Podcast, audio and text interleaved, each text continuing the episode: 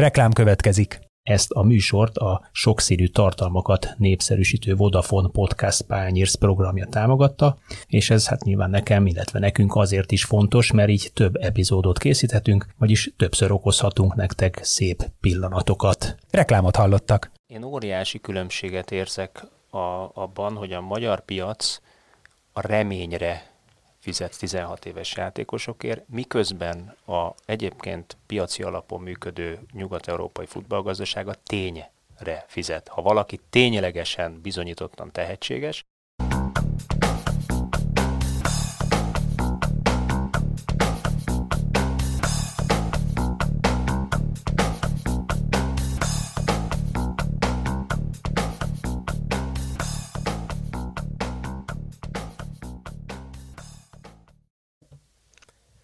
Sziasztok, ez itt a Zicser24.hu focis podcastja, én Kele János vagyok, és köszöntök mindenkit. Ezúttal is itt van mellettem Kálnoki kis Attila, 24.hu főmunkatársa, szervusz. Szia, Jani.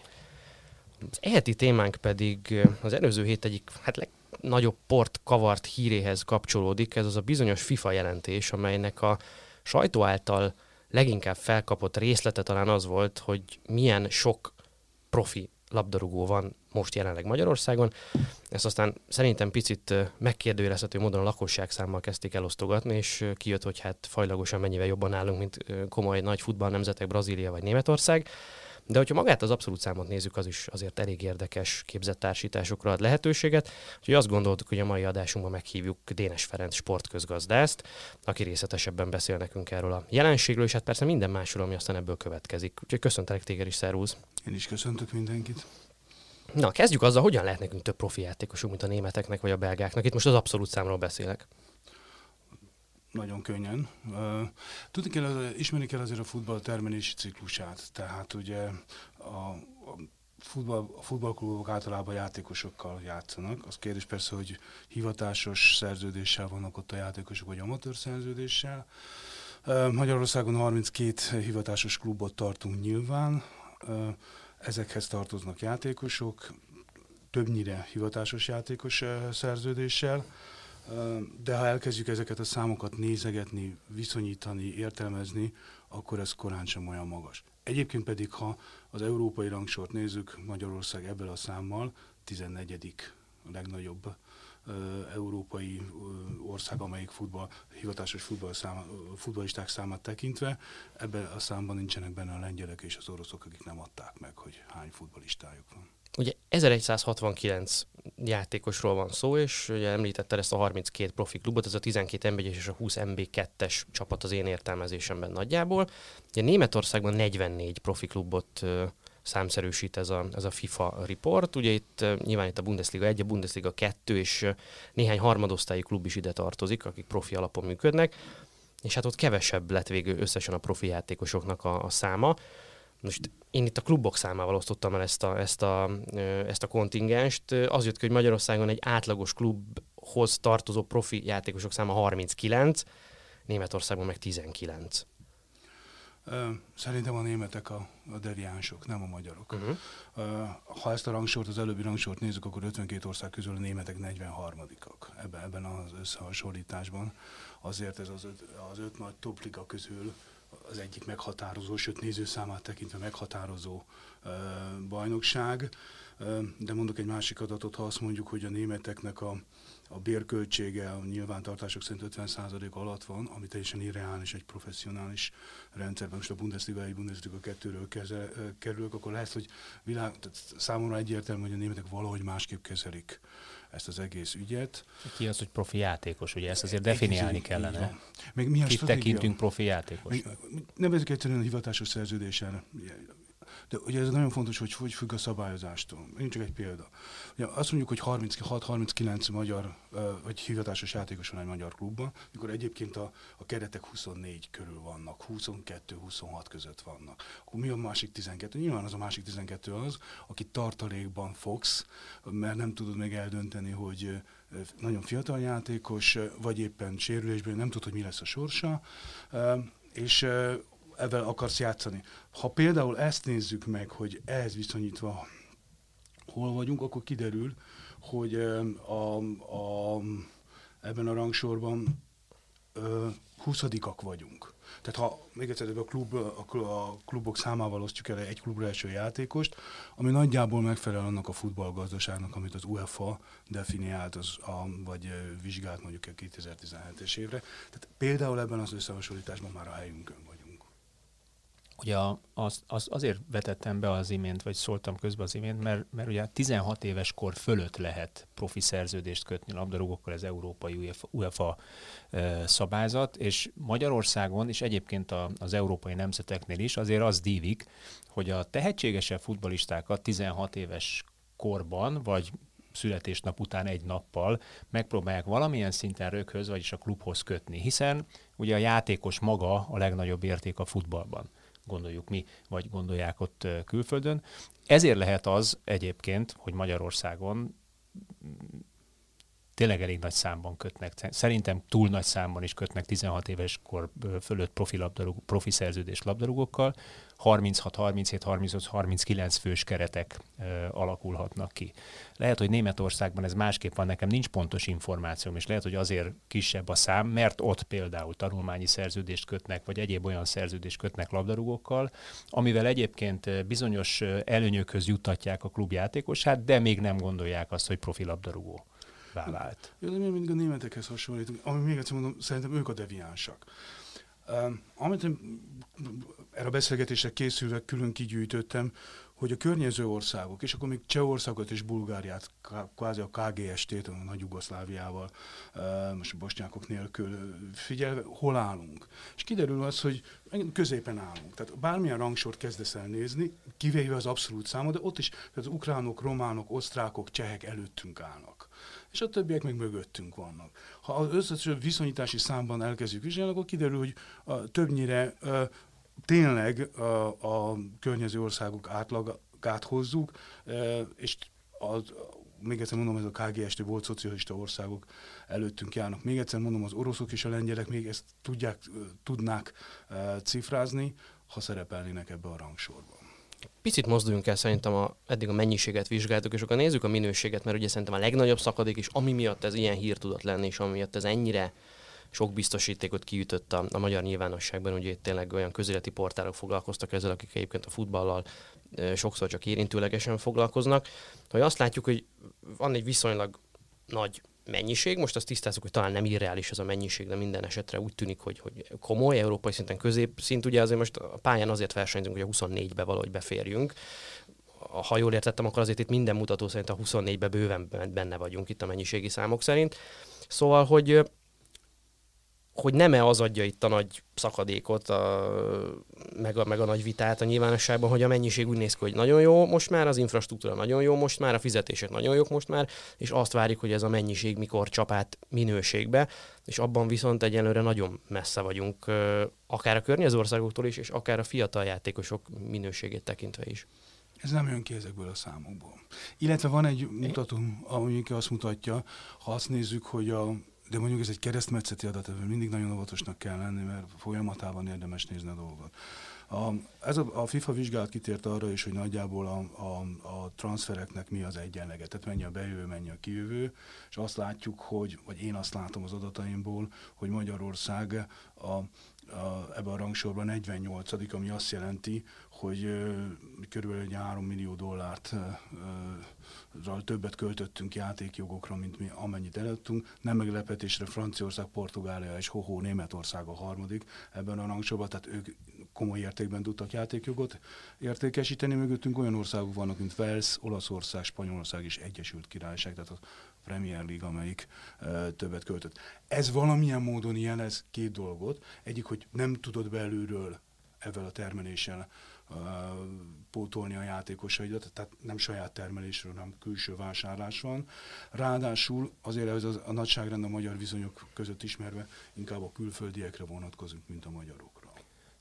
Én egyébként mindentől végböngészve ezt az egész FIFA kimutatást a legsúlyosabb vagy legsokkolóbb adatnak ezt tartom, és főleg abból a vetületből, hogy én végig szemléltem az 55 uh, európai országot, mondjuk kihagytam belőle azokat, amelyik futball nemzetként nem feltétlenül tartják magukat nagynak, San Marino, ilyet, olyat, amolyat, és nekem az a szám jött ki, hogy egészen döbbenetes módon hetes darab ország van, amelyiknek negatív a szaldója az adásvétel tekintetében. Ebből van a három nagy ország, amit te is említettél, ugye a, a, a spanyol, az olasz és a, az angol bajnokság, amelyik, amelyik logikusan ugye inkább vásárol, hiszen a legnagyobb piacok ott vannak. Megdöbbentő módon, de aztán mindjárt meg is magyarázom, hogy számomra miért nem megdöbbentő, ott van Skócia és Wales, ugye mert van két olyan típusú csapat mind a két országban, amelyik abszolút angol mintára működik, sőt egyébként Premier, a Walesi csapatok Premier League-ben is játszanak.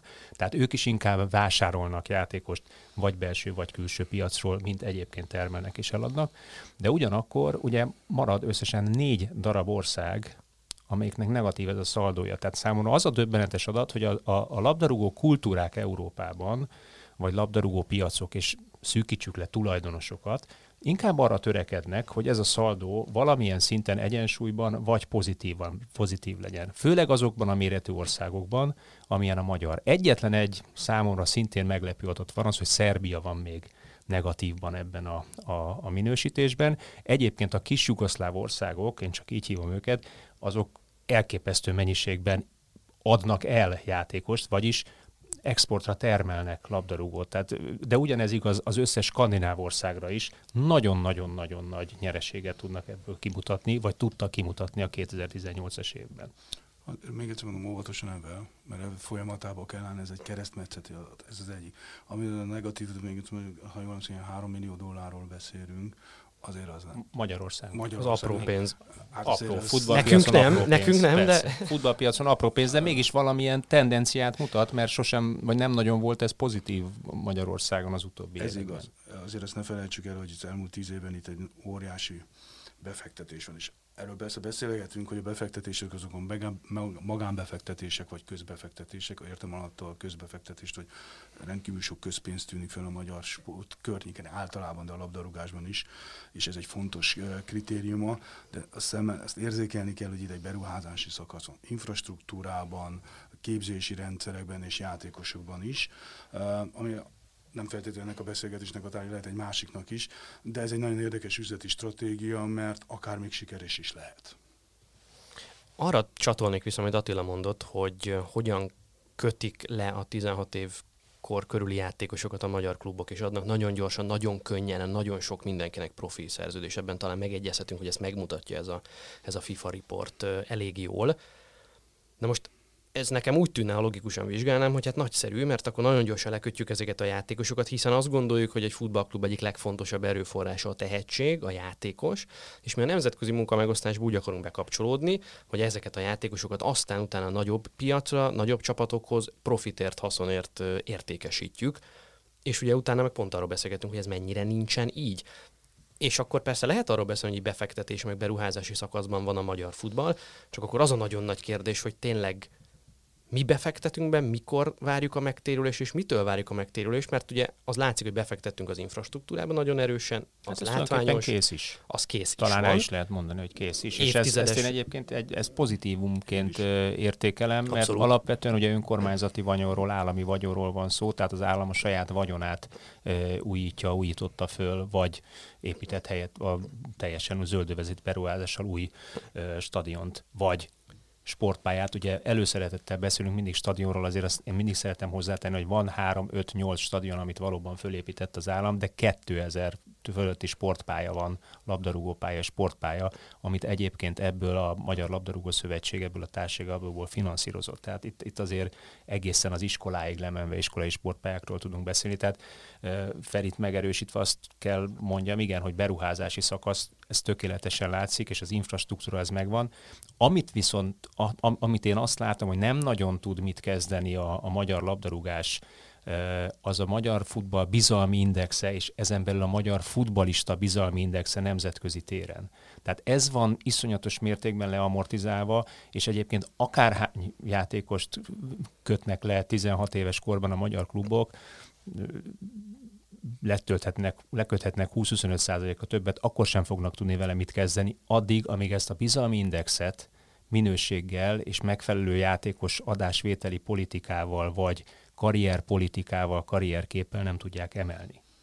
Hát most itt óvatosan fogalmazok, mert akár csak ebben a stúdióban legalább ketten jobbak nálam ezen a területen, bizonytalanul mozgok, mint vízipóka jégen, de hogy én egy picit máshogy látom, hogy én nagyon sokkal éve követem a magyar labdarúgás helyzetét, én alapvetően mentális problémát látok. És a mentális probléma szerintem a profit orientáltság hiányából fakad. Mind az egyéni felelősségvállalás, mind pedig miért van az, hogyha valakit kiviszel tizenéves korba, és beteszel egy üzleti környezetben, az hirtelen el tud kezdeni teljesíteni. Ha pedig itt, ha pedig elcsúszod, ez, elkésel evel az éve, akár csak egy-kettő-három rossz ütembe viszed ki, már nem tudja behozni. Legalábbis ezt mutatták az eddigi adatok. Szerintem abban van, sem a magyar labdarúgás általában nincs arra kényszerítő, hogy versenyhelyzetben legyen, gazdasági versenyhelyzetben legyen, és valahogy azt látom, vagy azt érzékelem, az én ismeretem arra vonatkoznak, hogy a játékosok is, a vezetőedzők egymáshoz való viszonya nem az a típusú viszony, ami, ami egyértelműen kikényszeríteni a teljesítményt a játékosoktól. Én ezt így látom. Igen, hát ugye nagyjából arról van szó az én olvasatomban, hogy egy akár horvát, akár lengyel klubot is említetnénk, a cseheknél aztán pláne így van. Annak a legfontosabb, legnagyobb értéke az egy, az egy fiatal és tehetséges játékos. Tehát a horvát csapatok tömkelegének ezen múlik a működése, vagy a, a túlélése. Ezért aztán a tehetséggondozás, adott esetben a karriertervezés egy-egy ilyen játékosnak az sokkal hangsúlyosabb az egész klub stratégiáján belül, mert hogy hát ebből élünk, hogy mi felépítünk jó játékosokat, és pláne abból élünk, hogy nem elég egyet eladni külföldre, hanem olyat kell eladni külföldre, aki aztán ott be is válik, hogy aztán megint visszajöjjenek a kasszához vásárolni az elégedett vevők, és valahogy Magyarországon, mintha ez hiányozna, miközben a belső piac sem feltétlenül működik túlságosan jól, hiszen látjuk, hogy a leg, jobban dotált magyar klubok meg inkább külföldi játékosokat vásárolnak, hiszen ennek az egésznek, amit az előbb itt elmondtál, Feri, lehetett volna az is a következménye, hogy hát kialakul két nagy dotált klub, akiknek aztán nemzetközi szinten eredményesnek kell lennie, és hát körül ők meg aztán bevásárolnak az utánpótlás nevelő magyar műhelyekből folyamatosan, és ha nem is tudunk azonnal bekapcsolódni a nemzetközi vérkeringésbe, kialakul egy belső piac, és akkor belülről vásárolgatjuk adott esetben még túlárazva is a magyar játékosokat, majd kevés jó van belőle, de hogy mintha ez sem látszana, tehát hiába jó, hiába drága a magyar játékos, mégsem termelik őket a magyar klubok. Termelik, és nagy az elmozdulás a korábbi évekhez képest, hiszen amikor itt a 2010-12 környékén ez elindult, akkor gyakorlatilag nem volt játékos transfer. Tehát nem volt, mármint hogy pénzmozgás uh-huh. volt a magyar futballpiacon. Én pedig ezt kifejezetten egy tudatos politikának látom, hogy az akadémiai termelés másik oldaláról megint feltét, valamilyen módon a közpénzekhez kötődve, de elindult a belső piac, ez a 600 millió, amiről besz, vagy, 600 millió, vagy 3 millió dollár, amiről beszélünk, ez, ez nem csak külföldi játékosokra. Meg ez is érdekes, ugye, ha össz, megint ha totálképet nézünk, akkor a magyar a magyar futballpiacon a, professzió, a magyar, tehát a, a magyar professzionális játékosok aránya az európai átlag fölött van. Kicsivel, de fölötte van. Nyilván ez nem bontja meg az NB1, NB2-t, mert az a gyanúm, hogy az NB2-re vonat, de NB2-ben már van van transferpiac. Tehát azért ez egy kicsit, uh, kicsit mozgásban van azért, azt gondolom. Nem is lehet másképp. Hát tényleg az őrület lenne, ha van akadémiánk, most már miniszter, miniszter által felügyelt akadémiai rendszerünk, és egyébként ingyen igazolnának a játékosok, az, az meg tényleg a blödségnek blödsége lenne. Én azért ezt a belső piacot, vagy a, a külföldi magyar játékos arányt annyiban árnyalnám, ugye, hogy Egyébként nem nagyon tudok olyanról, hogy más országok, más európai országokban másodosztályban például korlátoznák a külföldi játékos játék lehetőségét. Tehát Magyarországon ez a 29 százalék, ez dominánsan a 12 első osztályú csapatban van benne. Tehát, hogyha levesszük a 20 másodosztályú csapatokat, ahol konkrétan nem kap támogatást a klub, hogyha külföldit játszhat, akkor, akkor ez a 12-es szám, vagy a 29 százalékos szám a 12 első osztályú csapatra nézve arányaiban jelentősen megnő. Jó, de hát az a. És ez, ez szerintem sok. Tehát én ezt, ezt soknak érzékelem mindenképpen, mert, mert tényleg az látszik, hogy, hogy hát nem akarok nagy számot mondani, de 6-os, 7-es átlag van meccsenként külföldiből a pályán. Pont ezt akartam mondani, hogy ha játékpercekre nézni, meg még durvább lenne. Ugye a Transfermarkt gyűjti ezt, és ugye ott az jön ki, hogy az NBA játékosainak két, kétharmada magyar, Tehát ugye itt mindenki, aki a keretben van számít, és nem mondom, hogy mindent kijön ez a 39, amit most itt elosztottunk, de hát ugye pont azok a játékosok viszik föl ezt a számot, akik 17-8 évesen megkapják a profi szerződést, aztán játszanak a tartalékban, és az, az NBA csapathoz nincs esélyük oda kerülni. Ha játékperceket nézünk, akkor szerintem is azzal, amit az Attila mond, hogy, hogy 4-5, adott esetben 6 külföldi sokszor a pályán, ugye nem emlegessük itt a Kisvárdát például. Még rosszabb, bocsánat, hogy a húzójátékosok többsége a csapatoknál általában külföldi, és itt emlegethetnénk a felcsútot vagy a mezőkövesdet, akik az őszi szezon nagy meglepetései voltak. Hát a legjobb játékosaik ott is külföldiek jó közelítése. Igen, de, de ez ugyanakkor pedig a belső piacnak a hiányosságát is tükrözi. Tehát én azzal azért tudok azonosulni, amikor egy, tudat, egy tulajdonos azt mondja, hogy, hogy játszhatnék én magyart, hogyha lenne olyan minőség árérték arányban, aki tudok játszatni. De egyrészt ugye a magyar szabályzók a fiatal magyar játékosnak az árát elképesztően fölnyomják 23 éves korig, addig, amíg ki nem kerül ugye a saját nevelésű státuszból.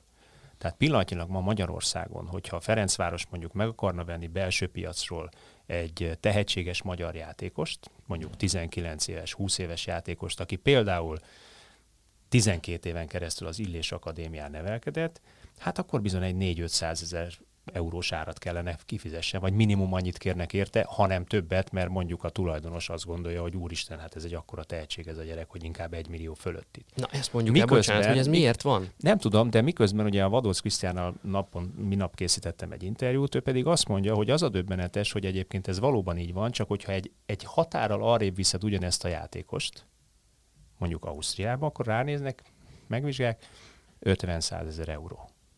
Tehát a piacon elfoglalt értéke és a belső piac által, a szabályzók által generált értéke nincs köszönő viszonyban egymással. Van egy komoly infláció, de ez Angliában is látszik. Tehát azt akartam mondani, hogy mindenütt van. Tehát ha mihelyest korlátozást teszed a rendszerbe, a versenykorlát, az mindig áremelkedéssel jár. Hát a kínaiak ugyanerre panaszkodnak, tehát ezzel nem vagyunk egyedül. Másodszor, még egyszer mondom, ennek van egy tudatos piacépítő jellege is, feltételezem tudatos, hát azért bocsássunk meg, de azért évente tucat számra bocsátanak ki a Magyar Futball Akadémiák játékosokat, akik kerülnek sok millió forintba. Ha annak nincs, nem, nem, külföldre nem tudod eladni, én értem, akkor legalább a belső piac. Hogy hogy van erre pénze a kluboknak, erről megint érdemes beszélni, de ez egyfajta belső, nem, ne arra mondjatok, mégiscsak egyfajta belső piacépítés, de ez, ez nem, egy torz piac. Ez nem egyik zsebünkből a másikba de, te, de, tenni a pénzt? De. Akkor ez miért jó? Ne, azt mondtam volna, hogy jó, akkor elnézést kérek. Most az adófizető mondtad, szólt piacépítés, ami számomra egy negatív jelző. Jó, most az adófizető szólt belőlem, hogy, tehát, hogy kell-e, akkor örüljünk, hogy van egy ilyen belső piac. Én, én nem így fogalmaznám meg, hanem, hanem számomra az a kérdés, hogy a, ha, ha tulajdonosnak van pénze, most momentán ne nézzük, hogy, hogy honnan, számomra az a kérdés, hogy mire költi, és a szabályzók mire vonatkoznak, hogy mire költheti. Én például egészen biztos, hogy valamiféle fizetési sapkát beépítenék az utánpótlás szintjére. Tehát az, hogy mondjuk 16 éves játékosok tudok róla, nem egyről, nem kettőről, ugye a nagyobb klubok versenyeznek értük, hogy le tudják kötni, egyrészt azért, mert ugye van szintén egy ilyen szabályzó, hogy hány magyar és hány fő külföldi van a keretben, 4-500 ezer forintokat keresnek. Azért az, az, az nem normális, amikor egy 16 éves játékost ekkora for, ö, erőforrást köt le az adott klubon belül. Ez, ez nekem nem lehet vitatkozni, de nekem nagyon nehéz megmagyarázni, hogy ez normális. Visszacsatolnék ugye a, a páradással ezelőtti Dán példára, amikor azt mondta ugye a, Dán szakértő, hogy hát azért Dániában egy az első osztály kapuján belépő fiatal nem keres többet, mint egy helyi hát szakmunkás konkrétan. Mert egyébként nem kihívás neki az, hogy följebb lépjen. Nálunk pillanatnyilag többet keres egy fiatal gyerek, mint egy helyi szakmunkás, nem kicsivel. Ő szó szerint azt mondja, nem keresett többet, mint az édesapja, édesanyja, aki egy átlag egyszerű embert takartott ugyanáluk. Azért nézzük meg a Dán szakmunkás és a magyar okay, persze. Ez az egyik. De arányaiban azért Jó, de ez, ugyanott vagy. Figyelj ide, már megint mindenkitől elnézést kér. Ha, ha 400 ezer euróba kerül, de egyébként a pénz amúgy sem számít nálam, mert nem tudom kitermelni. Ha kell, akkor elkérem valakitől, és ő odaadja a pénzt, akkor nem mindegy. Akkor lehet 600 ezer is, de lehet 100 ezer is, tök mindegy. És talán János is, hogy mindegyikünk erre célzott. Ameddig ez a költségvetési korlátok tulajdonképpen puhák a rendszerbe, azaz nem kell félni egy klubnak attól, hogy csődön. Ez a kedvenc példámat is ismeritek, hogy, a, hogy 2019-ben, amikor kiderült, hogy 18. december 31-én a Ferencvárosi Futballklubnak volt nagyobb egy másfél milliárdos hiánya a rendszer, a mérleg szerint. Tehát nyilvános adatok, nem plegykáról beszélnek, arra 19, 2019-ben vásároltak 19 darab játékjogot. Úgy, hogy előző évben veszteségesek voltak. Szerintem az volt a fejükben, hogy valaki ki fogja fizetni majd ezt a veszteséget. Nem hiszed el. Tényleg kifizették Oké, okay, ez, okay, ez szocializmus. Hát, Ez, tehát a futball szocializmust építünk? Én tervgazdaságot mondanám. Ugye a szocializmusnak van egyfajta, bár jól leír egy korszakot, de inkább egy, a tervgazdaság az, ami sokkal inkább jellemző szerintem a Magyarországon. Tehát nem csak az ideológiai felhang miatt, azért is, mert a tervgazdaságnak volt az az illúziója, és illúziót mondok, hogy megtervezzük, leírjuk, kiszámoljuk, és akkor felépül a szocializmus, akkor visszatérve erre a szóra. És most is folyik egy ilyen asztal, íróasztal melletti tervezés, ami pontosan egy ilyen kormányzati, központosított elképzelés, az előző tapasztalatok azt mutatták, hogy ez nem jött be. Hát, ha most több szerencsénk van, ha nem, akkor bajban vagyunk mondok még két dolgot. Az egyik, és visszautalva megint arra, hogy miért 400, meg miért 600 ezer. Egyrészt nyilván a puha költségvetés korlát miatt is lehet annyi, hisz ezért realizálódhat ez az érték. De alapvetően és Angliában is mindig ezt mondtam, persze ott van a szabályozás, a korlátozás, és így tovább, de hát az már valaminek a következménye, még pedig annak a következménye, hogy azt ismerték fel a döntéshozók, hogy kevés a jó hazai játékos. És amiből kevés van, az drága. Magyarországon is ez van, nagyon kevés a jó magyar játékos. Ha lenne száz számra 16 évesen nagyon jó játékos, aki kijön az utánpótlásból, és 17-8 évesen kész van a felnőtt futball. Ugye Németországban mondják, hogy ki 18 évesen nincs kész a Bundesligára, hát az majd valami másik úton érvényesül, ha tud. Mi köszönjük szépen, mi 18 évesen korra felnőtt Bundesliga játékosokat termelünk. Magyarországon ugye 23-4 évesen fiatal tehetségek, akiket még így építgetünk, meg, meg kölcsönadogatunk, hogy hát ha majd nem tudom, 28 évesen debütálnak a válogatottban, amire ugye volt példa az előző ősszel nem kevés, szóval hogy így azért nem nagyon lehet, és hogyha lenne ennyi jó játékos, akkor ugye mindjárt nem kellene 4-5-600 ezeres fizetéseket kínálni neki, mert hát neked is jut, nekem is jut jó játékos, nota bene, ha lenne mondjuk olyan kiválasztási rendszer, vagy olyan scouting, ami, amiből egy klub nem azt mondja, hogy jó, hát inkább vegyünk meg minden olyat, mindenkit, aki jónak kinéz, fizessünk érte nagyon sokat, aztán hát, ha egy bejön, hanem én meg tudom mondani a százból, hogy melyik az a tíz, ami, aki nekem bejön, aki az én képzési rendszerembe kell, aki az én csapatomba kell, és akiből aztán nemzetközi szinten is lehet pénz, ilyenről sincsen szó. És hát tovább megyek, ott van a, ott van a Salzburg, ahol ugye az van, hogy ők, ők fogtak egy 17 éves norvég gyereket, most hollandról beszélek, aki nyilván egy extra, extra, extra top, top, top tehetség, de ők azt mondták 17 éves korában, hogy mi fizetünk érted 5 millió eurót, senki nem akart érte 5 millió eurót fizetni, akkor az Álcburg letette, tehát túlfizetett érte, túlárazta akkor, de hát tudta, hogy mihez akar vele kezdeni, és tudta, hogy hova akarja továbbfejleszteni. Neki az valóban egy befektetés volt, ami aztán egy éven belül négyszeres hasznot fialt, úgyhogy áron alul adták el a srácot, mert ugye volt egy kivásárlási záradék a szerződésében, ugye ez is része volt annak, hogy, hogy meggyőzték őt, ugye a holland ügynöke, aki akkor az édesapja volt még, azt mondta, hogy megelégszünk kevesebb fizetéssel, nem akarunk annyit keresni, amit tudnánk keresni valamelyik top klubnak az akadémiáján, de cserébe elvárjuk, hogy legyen kivásárlási záradék, és hát ez most nagyon bejött neki, mert kvázi free agent volt, amikor eligazolt. Én, én óriási különbséget érzek a, abban, hogy a magyar piac a reményre fizet 16 éves játékosokért, miközben a egyébként piaci alapon működő nyugat-európai futballgazdaság a tényre fizet. Ha valaki ténylegesen bizonyítottan tehetséges, annak hajlandóak pénzt, nagy pénzt bizonyos üzleti konstrukcióval fizetni. A magyar futball pillanatnyilag a 16, 17, 18, 19, 20 éves játékosoknak a reményre fizet és a remény rabjait neveli ki lényegében, mert a gyerekek egyébként elhiszik, hogy ők valóban tehetségesek, holott nem nyitják ki nekik a világ kapuját, nem viszik őket nemzetközi tornákra, semelyiket, konkrétan egyik magyar akadémia sem jár nemzetközi tornára, ami döbbenetes. Jó esetben a válogatottal találkozol, ha válogatott keretje vagy nemzetközi futballal, konkrétan a remény rabjait neveljük. Hát azért én azt, azt látom, a közösségi médiumokon, számos futballban lévő ismerőseim közül, hogy boldogan posztolják, hogy fiatal gyerekekkel járják azért most már nem csak Nyéklátházát és Albert Irsát, hanem Európát Ez 14 is. év alatt, így, Így van, Ez így, így van. van. De nem, nem abban a korban, amikor futbalistának kezd el számítani valaki. Tehát 15 éves kor fölött, amikor bekerülnek az akadémiai rendszerbe, az akadémiák nem járnak nemzetközi tornákra. Jó esetben a nyári és a téli felkészülés alatt játszanak egy-egy határmenti mérkőzést.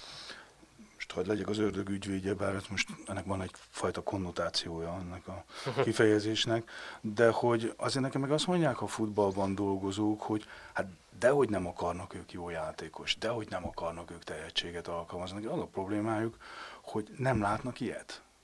Ö, nem nagyon találnak, és megint visszajönöm, ha van Nem is, nevelni? Ö, Men, nekik azt mondják, hogy mentálisan vannak alapvető problémái, hiába ügyes a gyerek. Fizikailag nem alkalmas. A legfontosabb probléma, amit mondanak, és én ezt, én ezt nagyon elhiszem, mert az én világképembe fél, tehát ilyen értelemben persze lehet, hogy meg is csal dolog, hogy nem akar igazán az lenni. Tehát Magyarország nagyon évtizedekig küzdött avval a, avval a problémával, hogy a futballista az nem szakma volt. A sport az nem szakma. Most Gyarmati Andrának jelent meg nem régen itt a 24 ponton írása, kiváló írás, nagyon szemes, és elmondja, hogy ő úgy lett kiváló extra sportoló, hogy ez nem foglalkozásnak tekintette, és egyébként most is definiálja, hogy egy professzionális sportoló az nem foglalkozás. Szerintem ez egy óriási probléma, szemléletbeli probléma. Nem megkérdez, hogy kis vén, te mi akarsz lenni? Azt mondja, mérnök, kozmetikus, fodrász, tanár, ez mind legális tanár, és hozzáteszem futbalista, mert tegyük fel, hogy a kisvényt Rúninak hívják, nem röhög senki. Mo- Most már Magyarországon sem nevetnek a, a, a, az osztálytermek, de egy évtizedekig kinevették azt a gyereket, akiről azt mondta, hogy ő futbolista szeretne Ez lenni. teljesen igaz, sőt ma is, tehát hogyha azt mondjuk, hogy a, a magyar futbalista bizalmi indexe külföldi piacon alacsony, akkor az való igaz, hogy a hazai megítélésben is az elfogadottsági indexe, hát az talán még alacsonyabb. Abszolút, és ez, ez nem most új keletű, tehát ez nem a izé, TAO meg izé rendszerében. Véletlenül szaladtam bele Berta Búcsúnak a debütáló kötetébe, az nem tudom, az 50-es évek vége, és ott már a szocialista embertípus fejlődésének típusa az volt, hogy a volt futbalistából, aki ilyen volt, olyan volt, olyan, megjavul, és atléta lesz belőle. Tehát sportoló. Magyarországon ez a tréfa van, hogy nem futballista, hanem sportoló. Hát ez, ezért ezt add össze ezt mondjuk, tedd át ezt Angliába. Minden ilyen ezt az tréfának van évtizede, alapja, igen, nem? de ezt az évtizedes negatív felhangot valóban nagyon nehéz. Megszolgálta a futball. Megszolgálta, de nagyon nehéz egyébként pozitív irányba terelni és pozitív irányba fordítani, ez, ez való igaz. Miközben, me- mert azt látod, hogy a pályán, most nem, megint, most me, meg, megint nem jót mondok, csak hogy, hogy, hogy nem feltétlenül látod azt visszaköszönni, amit, amit elvárnál ettől a dologtól. Mert ugye, mindig azon csinálom, hogy Oxfordnak kinek szurkol. Ki, ki szurkolt? Hogy a Leedsnek szurkol, valaki ezt értjük, mert az valami. De hogy Oxford, mondasz fel, és azért szurkolsz, mert lehet szurkolni. Nem szerethető csapatról van szó, hanem egy olyan csapat, hogy ha megveszed a jegyet, akkor kapsz valamit, a, amit te szórakozásnak tekintesz, Mert hogy a miénk, vagy a tied, vagy bármilyen módon, és nem feltétlenül csak a lokális játékosok miatt, az is benne van, de hogy kapsz valamit, egy közösséghez tartozol. Itt pedig nem látod meg, a, vagy nem mindig érzékelem azt, és most már falusi meccseken sem, hogy a, a, egyébként az a típusú, a, én szülőfalum, én kis falumnak a csapata, az egy, ha még létezne, már nem létezik, hogy egyébként az értem lenne. Hát ugye, és ezt a fajta kötődést ez szerintem gyengíti az is, amikor egy megye egyes kisvárosi csapatban például az ember azt tapasztalja, hogy jaj, hát itt van ez és ez és ez a játékos, aki ezt nem is itt él, vagy nem tudom honnan igazoltuk, és lehet, hogy ukrán vagy román, és akkor ez tényleg az extrém példa, de hát négyszer annyit keres, mint én, azzal, hogy focizgat hétvégén. Hát az, az, vállalhat, az biztos, hogy vállalhatatlan. Igen. De, de hogy ez pont ezt a kötődést gyengíti, Hát hát, persze, inkább persze. elkezdem elnézést utálni, mert én meggebedek, kecsölök egész héten, valaki meg ugye kapja pénzt, mindegy. Eh, Arra akartam kiukadni, hogy hogy van-e most a magyar kluboknak, és akkor nézzük tényleg csak az első osztályú csapatokat, tudtok-e olyan klubot mondani, amelyiknek van bármiféle víziója? Legyen az bármilyen, tehát valamiféle identitást, én gondolok magamról valamit, és persze most mondom azt, hogy a Ferencvárosnak a jelszavak szintjén van nyilvánvalóan, de ami a gyakorlatban megfogható megjelenik, és azt mondja magára ez a klub, hogy na én öt éven belül, tíz éven belül ezt és ezt és ezt és így és így akarom elérni, ez a cél, ide tartok, és ilyen eszközöket használok ennek érdekében? Nem könnyűt kérdeztél, mert szerintem van, de hogy ez mennyire tudatos és mennyire felépített. Nézd, ma a magyar futballpiacra rányomja a bélyegét a, a központi erőforrásokhoz való függés. Nem csak a forintokban, hanem a, a kapcsolatokban, még a szponzori szerződésekben is. Én megértem azt a dolgot, hogy azt a típusú dolgot, hogy a meghatározó bevételi forrásaidra nincs közvetlen ráhatásod. Mert érted, a béletet, stb amitől függsz, hanem tőled független, és tulajdonképpen az iparáktól független erők döntik el.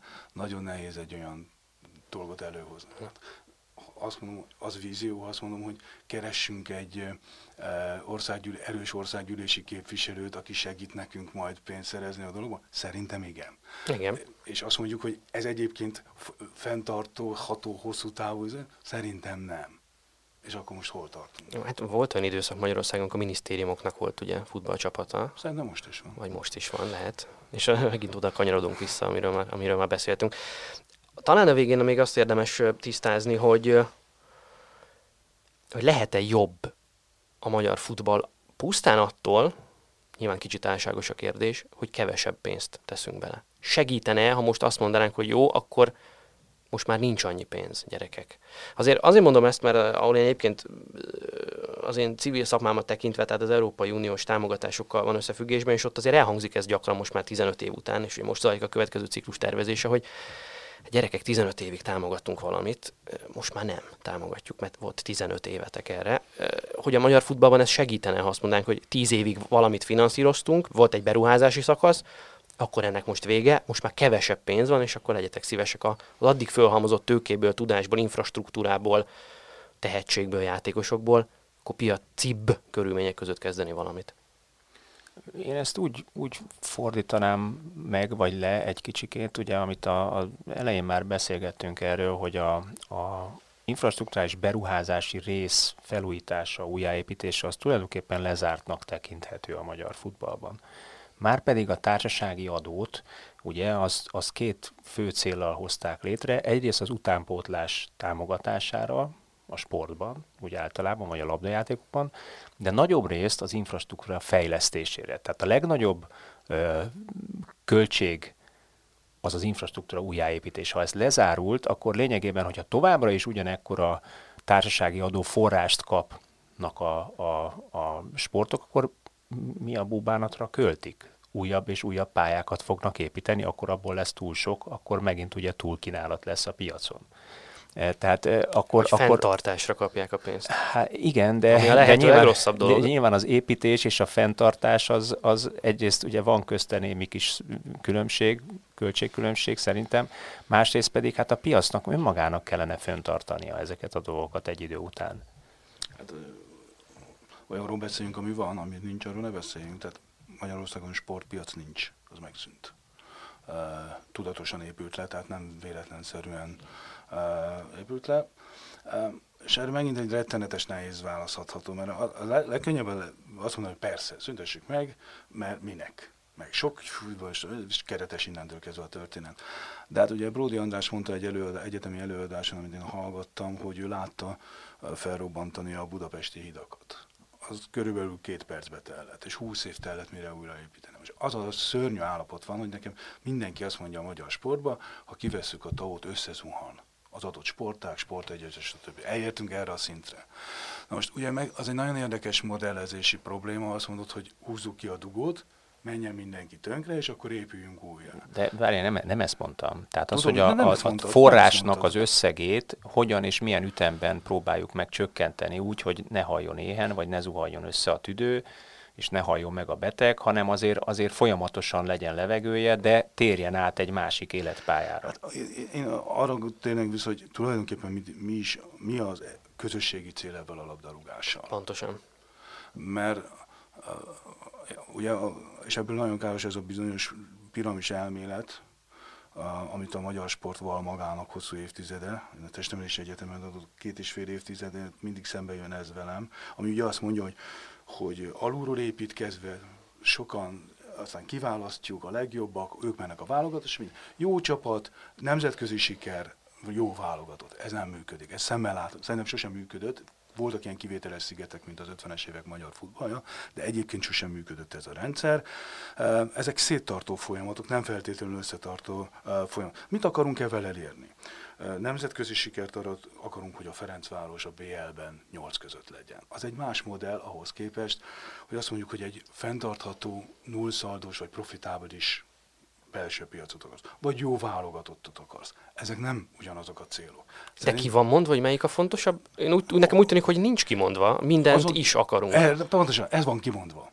Ez van, hogy mindent akarunk. Játékost eladni, lokális futbalistákat akarunk, nemzetközi sikert akarunk, jó, jó bajnokságot akarunk, profitábilis, fenntartható rendszert, jó válogatott ugye van itt egy ügynök megbízó probléma is, hogy az MLS-nek van stratégiája, én azt olvasgattam, meg olvasgatom, és ott abban azért vannak konkrét célok megmondani, nyilván nekik főleg a válogatott a fontos, bár nyilván a belső piacot is például szeretnék erősíteni. Ott nekem abból az jön le, hogy közpénz van, igen, ebben, és azt azért tesszük bele, hogy sok jó magyar játékos legyen, és ha sok jó magyar játékos lesz, akkor lesz jó válogatottunk, ami meg egy közcél. Itt nagyjából ezt a logikát látom, de közben meg azt látom, hogy itt a, az MLS az egy ügynök, tehát hogy igazából nem ő osztja az erőforrásokat, nem ő irányítja a piaci folyamatokat, magyarán nem is feltétlenül biztos, hogy az az érdekes, amit ők akarnak. Én jó véleményem vagyok a Magyar Labdarúgó Szövetség. Én látom, hogy másfél évtizede, hogy hogy alakult ez és azt kell mondjam, hogy Csányi Sándor vezette Magyar Labdarúgó Szövetség, ez egy valódi szövetséget, egy modern szövetséget épített. Vannak nemzetközi elismertségei, Csányi Sándor személyiségét, személyét tekintve, de ha megnézed, nagyon sok magyar uh, sportdiplomata vagy futball ember került be a különféle bizottságokba, egy viszonylag jól működő bürokráciával van szó. És itt, vannak a vége, itt a vége. Itt a vége a történet, mert itt ér véget az MLS hatás. Pontosan. A dolgban most innentől kezdve kéne valami. Szerintem piacgazdaság kéne.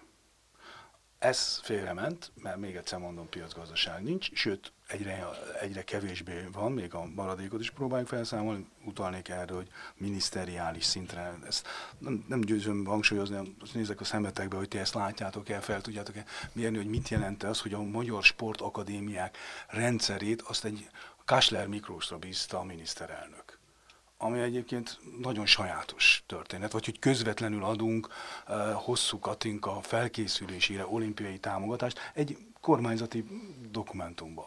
Nem az úszó szövetség, nem az olimpiai bizottság. Tehát ebben a rendszerben tehát nagyon nehéz víziót gyártani, nagyon nehéz a Magyar Labdarúgó Szövetségnek létezni, és, és tudom, mi a furcsa benne? Az, hogy még véletlenszerűen lehetnek eredmények, mint a 2016-os egyébként, ez, szerintem dicséretre méltó. Szerintem itt leszünk az elbén. Ha nem leszünk ott az elbén, az, az egy egészen más értékelési és még könnyen előfordulhat, teljesen megdöbbentő eredményeket érhetünk el, mert ennyire esetleges a magyar sport. De abban bőven belefér az, hogy megint jön Andorra ősszel, és akkor megnézünk, mint Maria moziban. Itt vagyunk 2020-ban, és olyan dolgokról beszélgetünk, amiről szerintem, ha akkor már lettek volna podcastok, akkor 1990-ben is lehetett volna beszélgetni. Rosszabb hírem, a 88-ban is beszélhetünk volna. Pontosan. Ez szerintem elég szomorú. No hát minden esetre ez is egy tanulság szerintem, úgyhogy jövő héten majd igyekszünk egy vidámabb témát választani. Most köszönöm a Dénes Ferencnek a szakértelmét, nektek a figyelmet köszönjük, és tartsatok velünk a jövő héten is. Sziasztok! Köszönjük, sziasztok! sziasztok.